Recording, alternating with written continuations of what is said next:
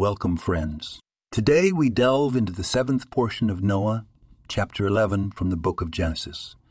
Think back to the creation of the world. Where unity reigned, people were of one mind, their politics were aligned. It was from this solidarity that they built their tower, intending to invade God's sacred space and challenge his authority.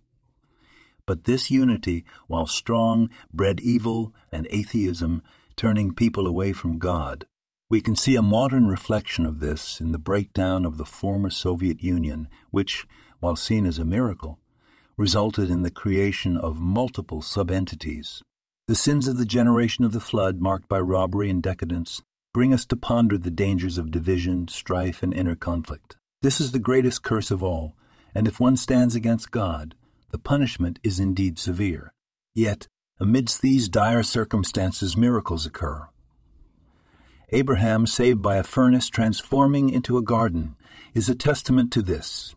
His adoption of Lot, who had been left an orphan, shows us the resilience of faith and the power of God's mercy. Tenarek, though living a relatively short 205 years, is a reminder of our brief existence and the importance of living righteously. This podcast was produced and sponsored by Daniel Aronoff.